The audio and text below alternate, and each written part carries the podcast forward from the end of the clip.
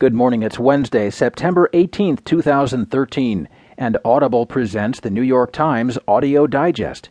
Here's what's making news on the front page today profiting after assisting on health law.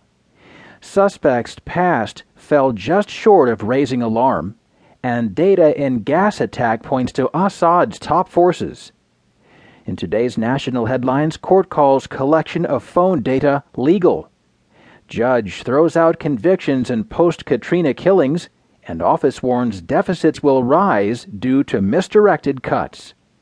In today's business headlines, U.S. wage law to include home care workers, since relaxing rating criteria S&P bond deals rise, and would-be buyers flock to Empire State Building IPO. There will be more business stories, more national and world news, a roundup from the sports page, and New York Times columnist Maureen Dowd. Now, as selected by the editors of the New York Times, here are the stories on today's front page. The top story is written by Cheryl Gay Stolberg, profiting after assisting on health law.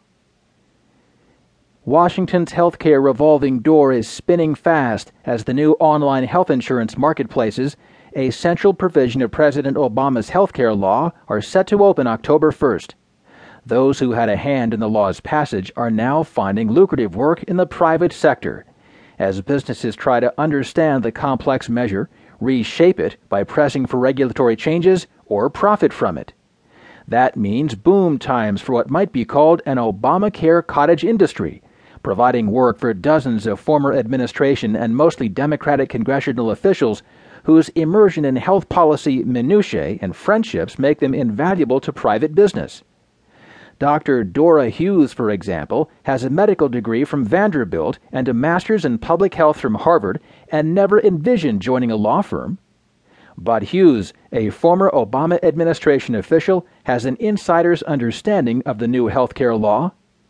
After nearly four years as counselor to Health and Human Services Secretary Kathleen Sebelius, she left government last year to work for Sidley Austin, which represents insurers, pharmaceutical companies, device makers, and others affected by the law. She's not a registered lobbyist, but rather a strategic advisor, although some call that a distinction without a difference. The healthcare industry now spends more money on lobbying in Washington than any sector of the economy, more than $243 million last year alone, according to the Center for Responsive Politics here. Of the revolving door lobbyists profiled by the center, those specializing in healthcare account for 12%, more than any other economic sector. Critics say these former officials are cashing in, trading on the relationships and expertise they acquired while working for the taxpayers, and cite such career moves as proof that Obama has not lived up to his promise to change the culture of influence peddling in the Capitol. Liz Fowler, a one time executive with WellPoint, the insurer, helped draft the legislation as the chief health counsel for the Senate Finance Committee and later joined the administration. Now she runs global health policy for Johnson & Johnson, the medical equipment and pharmaceutical giant, which backed the health bill and stands to benefit from it. Fowler's not a registered lobbyist, but she does provide in house advice on the bill, work that has drawn criticism from publications including the Huffington Post, where the journalist Bill Moyers singled out Fowler, asserting that when push comes to shove, corporate interest will have the upper hand. Ivan Adler, an executive recruiter with the McCormick Group, said that since 2011, he has counseled dozens of job hunting former officials with healthcare experience.